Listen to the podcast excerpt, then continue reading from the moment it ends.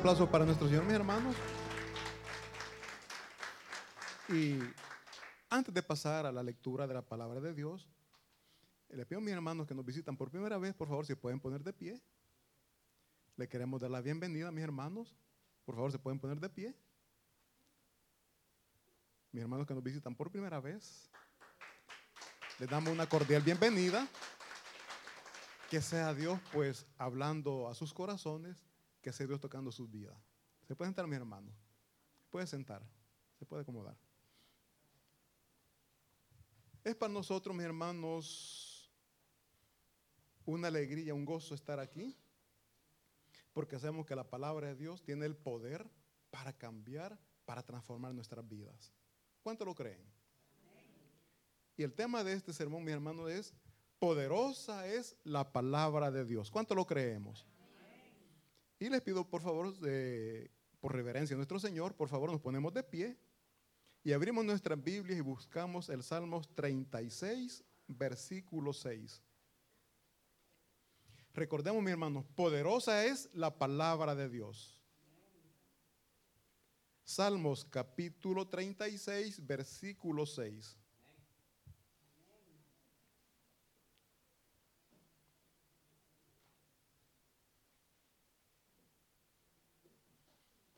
Un fuerte amén cuando lo tengamos todos. Amén. Leemos la palabra de Dios en el nombre del Padre, del Hijo y del Espíritu Santo. Salmos 30 Salmos 30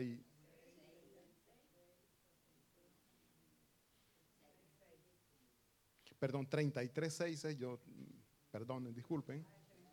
33.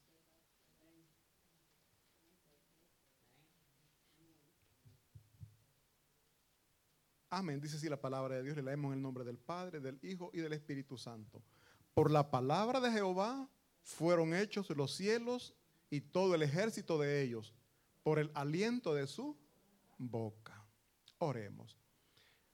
Padre bendito que estás en los cielos, Señor, venimos delante de usted porque necesitamos, Señor, ser instruidos a través de su palabra. Reconocemos que su palabra tiene poder y en esta mañana, Señor, suplicamos que ese poder pueda cambiar, pueda transformar nuestras vidas. En sus manos nos ponemos, Señor. Así también me pongo en sus manos, bendito Espíritu Santo, para que sea usted hablando a mis hermanos, sea usted tocando sus corazones, Señor, que pueda haber un arrepentimiento de pecado, que puedan reconocer que solamente usted, bendito Jesús, es el Rey de Reyes y Señor de Señores. Entregamos nuestra vida a usted, bendito Dios, suplicando porque sea usted ayudándonos a ser mejores hijos delante de usted. Le damos gracias por todo, Padre Santo, en el nombre de Cristo Jesús. Amén. Se pueden sentar, mis hermanos. Aquí en el Salmos 36 hemos visto que dice que por la palabra de Jehová fueron hechos los cielos y todo el ejército de ellos, por el aliento de su boca. También en lo que es el Génesis está lo que es la creación. Dice la palabra de Dios que Él solamente decía y las cosas se hacían. Él dijo, hágase la luz y la luz fue hecha. Y así en orden Dios, por medio de su palabra, fue creando todo lo que ahora vemos. Dios ha creado todo, todo lo que vemos y aún lo que no vemos. Dice aquí la palabra de Dios en Salmos, que por la palabra de Jehová fueron hechos los cielos y todo el ejército de ellos. Cuando dice todo el ejército, mis hermanos, son los ángeles que están al servicio de nuestro Creador. A los ángeles no le podemos ver, pero es una creación de Dios. A Dios no le podemos ver, pero Dios existe por sí mismo, Él no depende de nadie. La Biblia nos enseña, mis hermanos, que Dios dijo y se hizo, por imposible que parezca, porque muchas personas dicen, no, no, fue no, no existe la creación, sino que todo fue evolutivo, fue cambiando, fue evolucionando todo. Y para lo mis hermanos, para los que creemos en esta teoría, a través de la palabra de Dios, ahora vamos a ver las maravillas que Dios hace. De la nada, Él crea grandes cosas. Él hace cosas maravillosas. Lo que para el hombre parece imposible, para Dios es posible. Para Dios no hay nada imposible. Y para esto les pido por favor que mm, lean, busquemos números capítulo 11. Números capítulo 11. Vamos a leer del versículo 21 al 23. Aquí mi hermano, esto se relata, está relatando de cuando Dios sacó a Israel de Egipto, lo lleva al desierto, y como todos conocemos en el desierto, mis hermanos, en el desierto no hay nada, no hay frutas, no hay animales, o sea, y toda esta cantidad de personas, vamos a ver la cantidad de personas, para sobrevivir allí, mis hermanos, en un desierto, es bien difícil. Y podríamos decir hasta imposible. Y el pueblo de Israel, mi hermano, en el desierto murmuraba contra Dios y decía, mejor nos hubiéramos quedado en Egipto porque ya, es cierto, éramos esclavos, pero teníamos comida. Allá no nos hacía falta nada. Aquí en el desierto decimos que somos libres, pero estamos padeciendo hambre. Y Dios, cuando el pueblo se quejó, cuando el pueblo se lamentó, hizo algo maravilloso, que del cielo les hizo llover el pan. Para, para, los, aquellos, para, aquellos, para aquellas personas que dicen que Dios no existe, mis hermanos, ¿han visto ustedes caer pan del cielo? No. Mas el pueblo de Israel lo vio. Un milagro. Pero como todo ser humano, ellos, después de que estaban comiendo el pan, estaban comiendo el maná, se comenzaron a lamentar, se comenzaron a quejar. Ya estamos aburridos, estamos ya hastiados de, de comer este pan. Yo digo, mis hermanos, nosotros quizás señalamos y criticamos a estas personas que decimos que es personas más inconformes para con Dios. Nosotros actuamos muchas veces de la misma manera. Dios nos está bendiciendo y nosotros nos estamos lamentando. Dios nos está proveyéndolo, pero nosotros no nos conformamos con lo que estamos recibiendo, que siempre vamos viendo hacia adelante y queremos más de lo que estamos recibiendo. Somos inconformes, diríamos desagradecidos para con Dios. Entonces el pueblo se estaba lamentando porque estaba recibiendo el maná, solo maná comían, no tenían que trabajar y solamente salían de sus tiendas y comenzaban a recoger pan. ¿Quién no desearía vivir esa, ese periodo, ese tiempo? Salir solo a recoger la comidita. Dormir y comer, dormir y comer. No, tampoco, ¿verdad? Entonces, ellos se comenzaron a lamentar. Bueno, es por eso que dice acá ya números capítulo 11, versículo 21, dice, Moisés replicó, aquí está hablando Moisés con Jehová y le dice, me encuentro en medio de un ejército de 600 mil hombres. Y tú hablas de darles carne todo un mes. O sea, ya Jehová había hablado con Moisés y le había dicho, tranquilo, cálmate. Está bien, están reclamando, están pidiendo carne, les voy a dar carne. Y no solo por un día, durante todo un mes van a comer carne. Y Moisés, como un ser humano, porque Moisés, mi hermano, un hombre de fe, pero era hombre de carne y hueso como nosotros, no creyó a la palabra de Dios. Le dice, bueno, dice ahí, entonces dijo Moisés, em, permítame, el 21 dice, Moisés replicó, el 21. 11, 21 dice, Moisés replicó, me encuentro en medio de un ejército de 600 mil hombres. Oigan bien, 600 mil hombres en el desierto y Dios le estaba diciendo, durante todo un mes van a comer carne. Para el hombre es imposible. Un desierto, imaginemos un desierto, mis hermanos. Y le está prometiendo que van a comer carne durante un mes. Moisés no lo creía.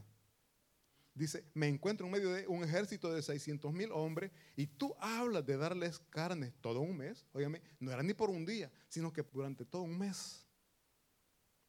Aquí viene Moisés y dice, aunque se les degollaran rebaños y manadas completas, ¿les alcanzaría?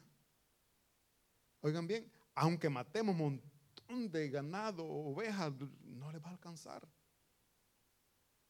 Y aunque, dice, aunque se les pescaran todos los peces del mar, eso les bastaría. O sea, él está diciendo al Señor, es imposible lo que estás prometiendo. No lo puedo creer. Y dice el versículo 23. El Señor le respondió a Moisés, ¿acaso el poder del Señor es limitado? Pues ahora verás si te cumplo o no mi palabra. Mi hermano, estas palabras que se las dijo Moisés, agárrela usted. ¿Acaso el poder del Señor es limitado? Ese problema por el cual usted está pasando, ¿cree que es más grande que Dios? No. Dios le va a sacar en victoria de ese problema. Pero tenemos que creer en Dios. Tenemos que confiar en Dios. Y confiar no solamente decir yo creo. Confiar, creer, creer es tomar acción. Buscar una solución a ese problema. Porque a veces nosotros nos sentamos o nos arrodillamos a orar, pero no hacemos nada por salir de ese problema. Y ese, esa es la gran dificultad en que nos encontramos, porque oramos y decimos, Dios lo va a hacer. Pero actuemos, mis hermanos, actuemos. Entonces Dios nos quiere enseñar, mis hermanos, a hablar y a hablar de su palabra. Tenemos que hablar que tenemos un Dios todopoderoso, un Dios que todo lo puede, que de la nada hace maravillas. En casa ustedes pueden continuar leyendo, mis hermanos, lo que es números y van a ver cómo Dios mandó una infinidad de codornices y ellos eh, las, las cazaron, podemos decir, y comieron en abundancia. Dice la palabra de Dios, bueno, les repito, en casa lo leen, que comieron tanto que hasta por las narices les salía la carne. Nosotros somos iguales, mis hermanos, no nos conformamos con poquito, sino que viene y se convierte en avaricia. Queremos más de lo que Dios nos está dando, queremos más de lo que nosotros podemos consumir. Tenemos que ser agradecidos con Dios, con lo poco, con lo mucho, con lo que Él nos da, tenemos que ser agradecidos. Entonces, mis hermanos, el mensaje que en esta mañana Dios nos está dando es que tenemos que creer que Él nos sacará en victoria de ese problema, por difícil que sea. Tal vez usted ha sido diagnosticado con una enfermedad terminal, un cáncer, o cualquier otra enfermedad, y usted dice, se siente destrozado, y dice, ya no, no hay nada que hacer. Ya los médicos me dijeron que no se puede, ya me mostraron los exámenes, no hay nada que hacer. Para el hombre no hay nada que hacer. Para el hombre no hay nada que hacer, pero es allí donde Dios comienza a trabajar. Porque de lo contrario, usted no le daría gloria a Dios, no le daría honra a Dios, sino que estaría diciendo el médico, la medicina me sanó. Pero cuando la medicina dice, el médico dice, ya no hay más que hacer, entonces vemos que es el poder de Dios. Yo he escuchado muchos testimonios que llegan y dicen, el médico me dijo que no, ya no, había nada más que hacer. Y se sorprendieron cuando llegué, me hicieron otra el examen y aparecí bien. Son los milagros que Dios hace, mis hermanos. Son los milagros que Dios hace y es allí donde las personas que no creen en Dios comienzan a creer en Dios. Porque los médicos dicen, algo increíble ha pasado acá. Algo increíble ha sucedido. Y es por eso que Dios permite que pasemos por esos problemas, porque Él quiere hacer ver su mano poderosa manifestándose en cada uno de sus hijos, manifestándose en su pueblo. Pero mis hermanos, nosotros tenemos que afrontar los problemas. Nosotros, mis hermanos, tenemos que dar la cara. Vamos a ver, mis hermanos, la historia de David, cómo afrontó un problema que ni el rey ni nadie tenía el valor de afrontarlo. Conocían de la palabra de Dios, pero no estaban aplicando esa fe. Nosotros podemos conocer de la palabra de Dios, pero estamos dudando que Él lo puede hacer. Leamos por favor 1 Samuel capítulo 17.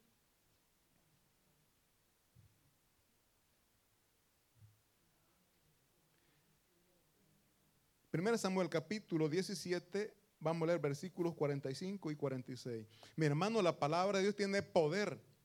La palabra de Dios tiene poder. Tiene el poder para cambiar nuestras vidas. Tiene poder para cambiar nuestro destino. Estábamos destinados a una condenación eterna. Por la gracia y la misericordia de Él ha cambiado nuestro destino de una condenación a la vida celestial, al reino celestial, al paraíso. Si nos sentimos abandonados, la Biblia nos dice que no estamos solos, que Dios siempre está con nosotros. Si nos sentimos débiles, dice que en Él encontramos nuestra fortaleza. La palabra de Dios nos da fuerza. La palabra de Dios tiene el poder para transformar nuestra mente quizás desanimada a, a un entendimiento en el cual podemos decir, gracias Señor porque tu poder me, me fortalece. Esa debilidad que yo tenía no la tengo más porque tú me has fortalecido. Muchas veces nos sentimos descubiertos, nos sentimos desprotegidos. Dice la palabra de Dios que Él con sus plumas nos protege, Él nos cubre. Y aquí vamos a ver, mis hermanos, cómo eh, perdón, David fue valiente porque creyó a la palabra de Dios. Amén. Dice 1 Samuel capítulo 17, versículo 45 dice, entonces dijo David al filisteo, tú vienes a mí con espada y lanza y jabalina, mas yo vengo a ti en el nombre de Jehová de los ejércitos, el Dios de los escuadrones de Israel, a quien tú has provocado. Dice el versículo siguiente, Jehová te entregará hoy en mi mano y yo te venceré y te cortaré la cabeza y daré hoy los cuerpos de los filisteos a las aves del cielo y a las bestias de la tierra. Y toda la tierra sabrá. Oigan bien, oigan bien lo que él está declarando. Que cuando él tenga la victoria, todos sabrán que hay un Dios todopoderoso, que creó los cielos y la tierra, que nos ha dado vida. El problema que usted está viviendo solamente va a servir para que nuestro Señor sea glorificado. Para que aquel que no cree en Dios pueda ver que sí tenemos un Dios todopoderoso que hace milagros. Aquí, mis hermanos, vamos a ver, eh, quizás muchos ya conocen la historia, quizás otros no. Se está, aquí habla de David y Goliat. Conocemos David, un hombre pequeño de estatura, se enfrentó a un gigante un hombre que era experto en la guerra. Además, dice que él era cubierto con su armadura, su casco o yelmo, llevaba su escudo, su espada, llevaba todo. Y David era un pastorcito, mis hermanos, cuidaba ovejas. ¿Podemos ver la diferencia? Es como que yo me quiero enfrentar a, a un militar. Ellos son entrenados, son preparados para pelear. ¿Qué le puedo hacer yo? Igual, humanamente, David no tenía la capacidad, oígame, humanamente no tenía la capacidad para pelear contra un guerrero que además de ser guerrero era alto y fuerte, bien protegido. El rey Saúl, cuando David dijo que iba, iba a pelear contra él, le puso su armadura no podía caminar porque no estaba acostumbrado. La armadura pesa, mis hermanos. No estaba acostumbrado a la espada, las espadas pesan. Y con esa herramienta, con, con esa vestimenta, él no podía. Por lo tanto, él se vistió, oigan bien, él se vistió de la armadura que Dios nos da. Hace unos días hablamos de la armadura de, no sé si recuerda, hablamos de la armadura del cristiano. Él se armó de fe. Él creyó en la palabra y afrontó al gigante. Y no sé ustedes, mis hermanos, ven cuando los boxeadores, ¿no? antes de, enfrentarse, se ponen cara a cara, ¿no? Y dicen, te voy a, te voy a hacer pedazos. Se, se hablan ahí, ¿no? Antes de pelear David y Goliat, se dijeron unas palabras también. Goliat le dijo, tú vienes a mí con piedras y palos, ¿qué caso soy un perro para que vengas así? Fue lo que el, gigante le dijo. Y David le respondió, tú vienes a mí con espada. Le dijo todo lo que llevaba, mas yo vengo en el nombre de Jehová de los ejércitos. Esa es la fe, mi hermanos. Él iba con su vestimenta normal afrontar un gigante. Algo grande, mi hermano, de lejos se ve pequeño, pero entre más se va acercando, el tamaño va aumentando. Imagínense cuando David vio al gigante y que se le iba acercando. ¿Nosotros qué hubiéramos hecho? Quizás corremos, ¿verdad? David corrió, pero no para escapar. David corrió a la línea de batalla. David corrió a afrontarlo. Y dice que en tanto que él estaba corriendo, sacó una piedra de su bolsita que andaba, la puso en la onda y la tiró. Y qué casualidad, le pegó en la frente, donde el casco no le cubría. Es casualidad, mis hermanos. La mano de Dios. Como cuando usted ve algo imposible y dice, tengo suerte, todo me salió bien. No es suerte, mi hermano. Es la mano de Dios que le está fortaleciendo. Es la mano de Dios que le está sacando en victoria de ese problema. Nosotros los cristianos no creemos en la suerte. Creemos en los milagros que Dios hace en nuestras vidas. Nosotros creemos en el Dios Todopoderoso, repito, que creó los cielos y la tierra. El gran yo soy. En Él nosotros creemos. Entonces, mis hermanos, para que nosotros podamos vencer el problema, tenemos que primeramente creer en nosotros mismos. Primeramente en Dios, después en nosotros. ¿Por qué? Porque Dios nos da capacidades, pero nosotros decimos no puedo sin antes intentarlo. Decimos no puedo sin antes probar. Por eso les digo que nosotros oramos, pero no damos el primer paso, no creemos que podemos hacer. ¿Por qué? Porque Dios nos fortalece, porque Dios nos ayuda. No tengamos dudas, afrontemos el problema. Hablemos esa situación que no nos hace sentir bien en la familia. Aclaremos la situación. Entonces, mi hermano, nosotros, nosotros vamos a vencer. Tenemos que creer en nosotros que sí podemos porque Dios está con nosotros. Dios estaba con David y este David estaba viendo un gigante, pero David estaba creyendo en el Dios Todopoderoso que era mucho más gigante y poderoso que el problema que tenía delante de él.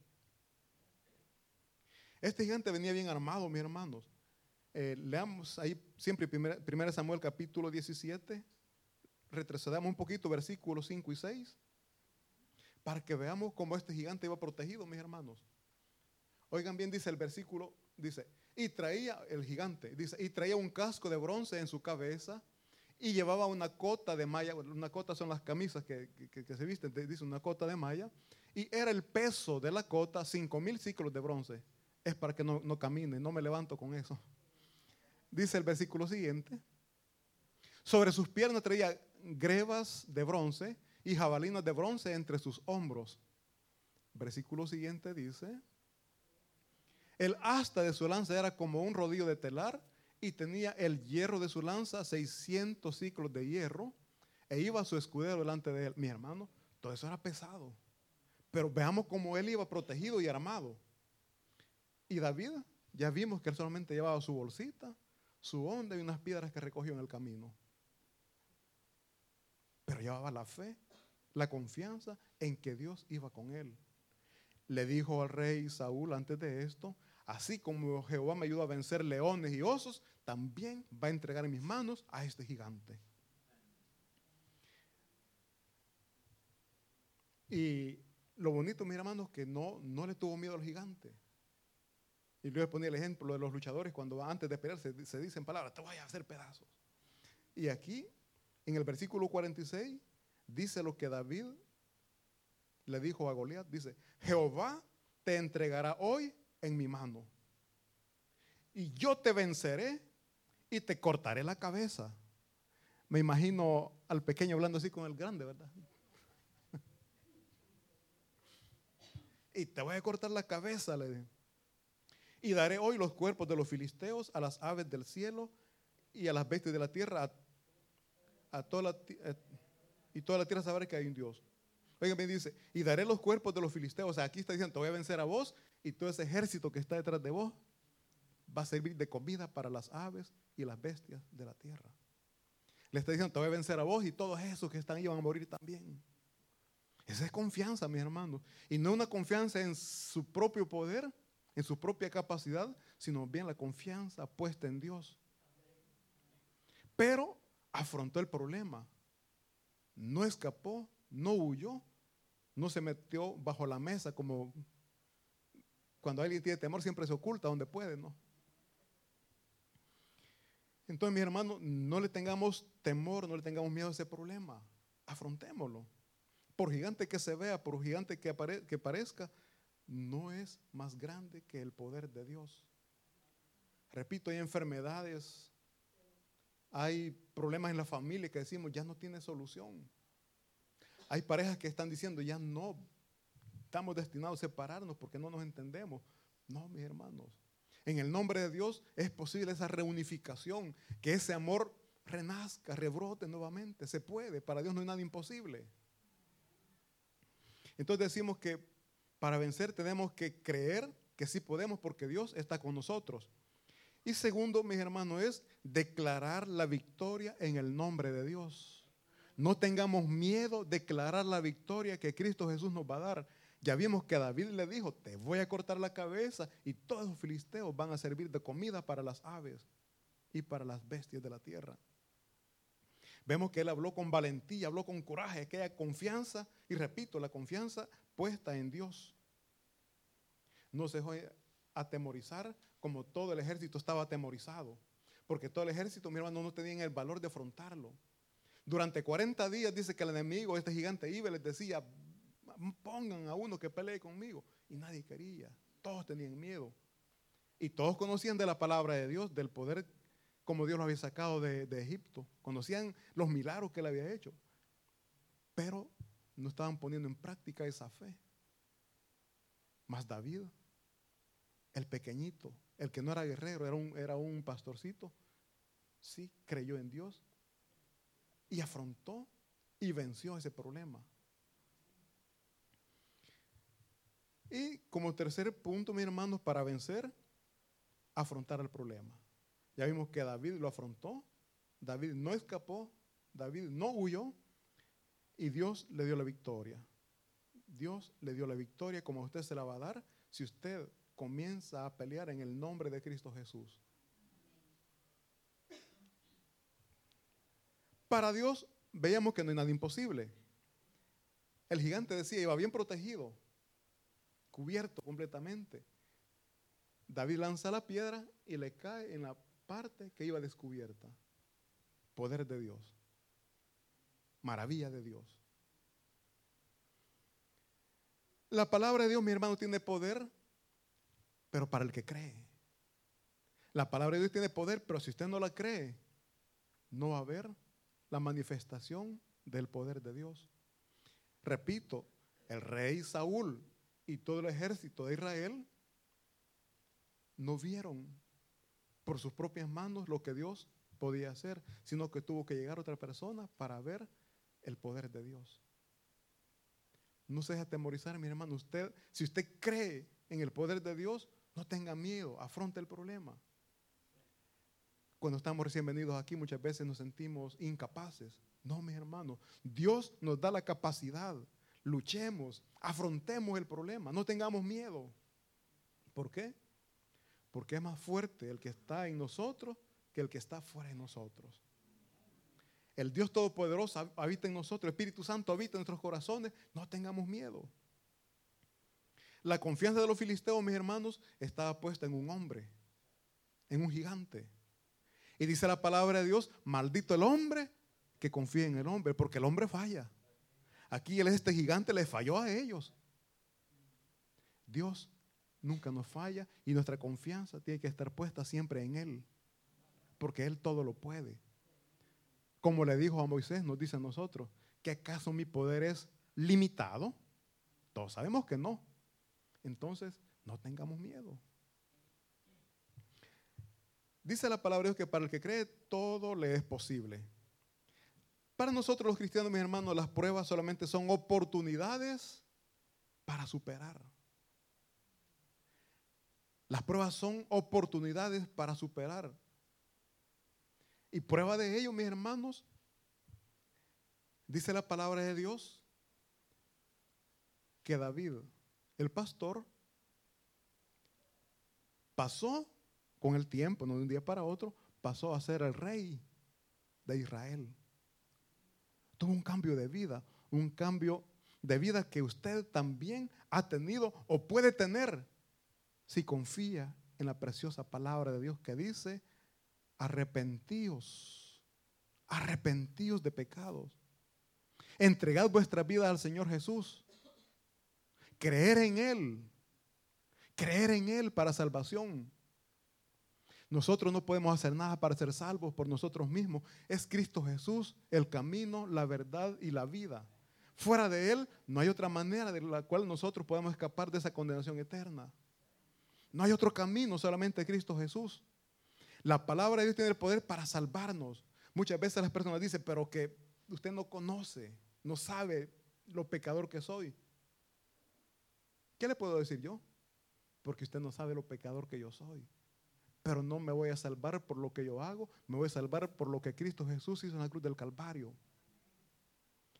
Al pueblo de Israel, Dios le dio un libertador, que en este caso se llamó David. A nosotros, Dios nos da un libertador que se llama Jesucristo. Nos salva de la condenación eterna, nos da vida eterna, pero tenemos que creer en su palabra. Tenemos que poner por obra su palabra. Porque muchos decimos creemos, pero no actuamos. ¿Y nosotros cómo tenemos que actuar? Simplemente obedeciendo la enseñanza que nuestro Señor Jesucristo nos dio. Él no vino a decir hagan, Él lo hizo, Él se puso como ejemplo. Se sacrificó por amor a nosotros. ¿Cuánto se sacrifica usted por amor a su familia, por amor a sus hijos, por amor a su esposo o a su esposa? ¿Cuánto se sacrifica? El amor es sacrificio por el ser amado. ¿Por qué sufrimos? Porque estamos esperando que se sacrifiquen por nosotros, pero nosotros no queremos dar nada por la persona que decimos que amamos. Solo estamos pidiendo, pidiendo, pidiendo y no damos. A Dios le pedimos, le pedimos, le pedimos, pero no le damos ni el tiempo que Él se merece, mis hermanos. Le damos más tiempo al teléfono, a la televisión, que a la oración para con Dios. Son pequeñitos detalles para que nos vayamos autoevaluando, examinémonos cuánto estamos dando para Dios o por Dios. ¿Qué le estamos dando a Dios? El tiempo que me sobra. Primero voy a ver este programa, está bien bonito ver esta película o lo que sea. Después voy a orar. Ay, estoy cansado, mejor mañana voy a orar. Después de que vemos la película, ¿no? Mis hermanos, el amor se demuestra con hechos, no con palabras. Las esposas lo pueden comprobar eso, ¿verdad? Los hombres siempre decimos, te amo, te amo, te amo, y le estamos maltratando siempre. Una palabra, mis hermanos, golpea más que un golpe. Valga la redundancia. Una palabra es más dañina, más destructora. El golpe físico, quizás media hora, una hora, ya pasó el dolor. Una palabra queda almacenado ese dolor en, el corazón. Y de esos dolores estamos llamados a perdonar también. Porque muchas veces decimos, lo amaba, pero mucho me maltrata, ya no, ya no, sí, ya no. No puedo. En Cristo Jesús sí podemos. ¿Por qué? Porque Él nos enseñó a perdonar como Él nos ha perdonado. Esta guerra, mis hermanos, entre David y Goliat representa la guerra que hoy estamos viviendo todavía entre los hijos de Dios y el mundo. Es una guerra que tenemos.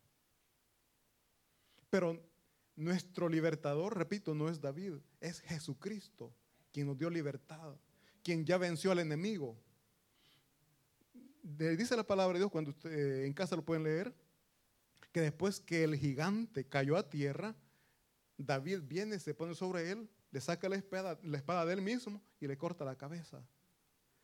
Y el ejército de los filisteos cuando vio esto, escaparon, huyeron. Y cuando el pueblo de Israel vio que ellos estaban escapando, ahí agarraron valor otra vez. ya salieron de donde estaban escondidos y comenzaron a perseguir a los enemigos y los vencieron. Si Cristo Jesús venció por nosotros, ahora nosotros tenemos el poder para decirle no al pecado, para decirle no a las tentaciones. ¿Por qué? Porque en Cristo Jesús somos más que vencedores. Él ya nos dio la victoria. Pero tenemos nosotros que también poner de nuestra parte y pelear contra esas debilidades que aún hay en nosotros. Tenemos que luchar contra ese pecado que aún habita en nosotros. Hay pecados visibles que todos señalamos y hay pecados invisibles. Aquí nos vemos santos, pero en el corazón anda cargado de amargura. Y quizás estamos sentados a la par del que nos está haciendo... Mis hermanos, pidamos al Señor que limpie nuestros corazones, que limpie nuestra mente. ¿Por qué? Porque Cristo Jesús ya venció por nosotros. Pero también nosotros tenemos que luchar, tenemos que perseguir, no tenemos que huir del enemigo. Afrontemos al enemigo porque Cristo Jesús ya nos dio la victoria. Si lo creemos, mis hermanos, démosle un fuerte aplauso a nuestro Señor y vamos a orar.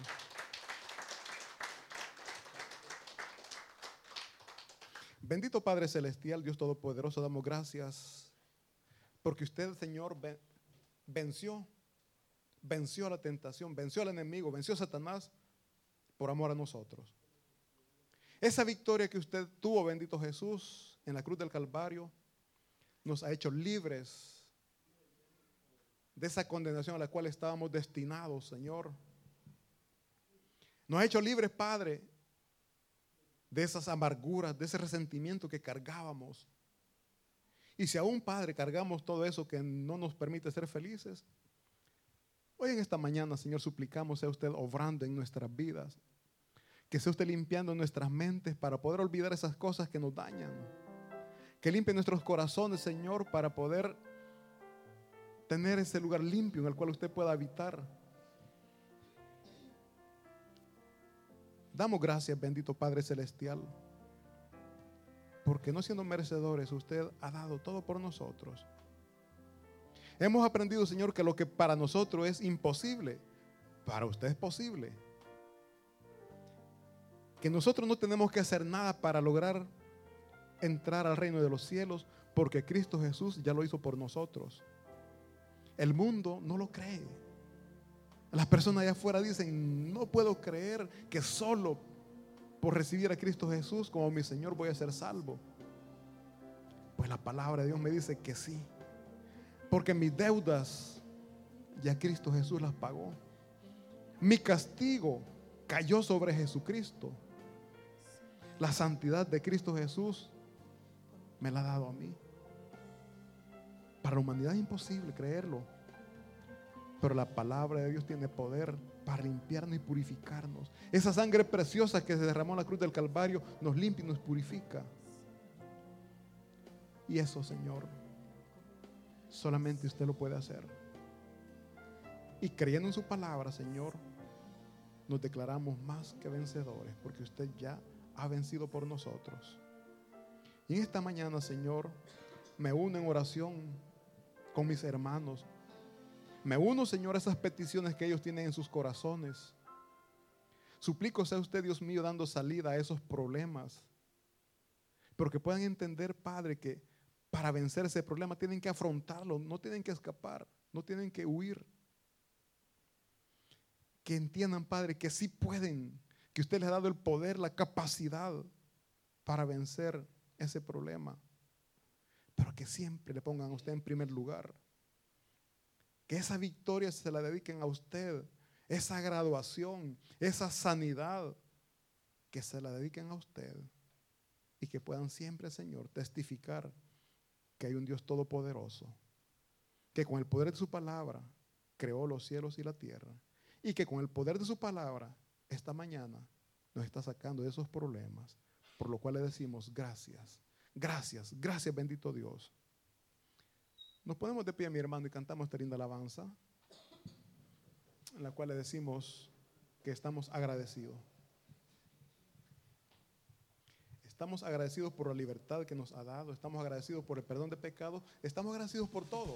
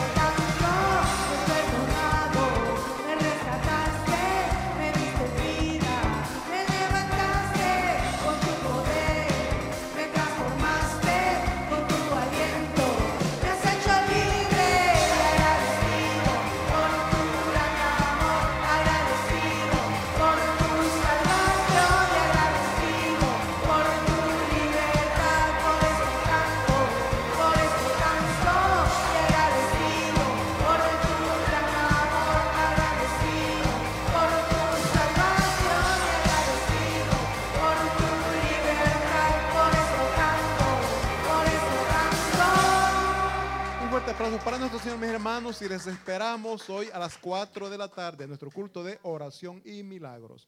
Dios me les bendiga.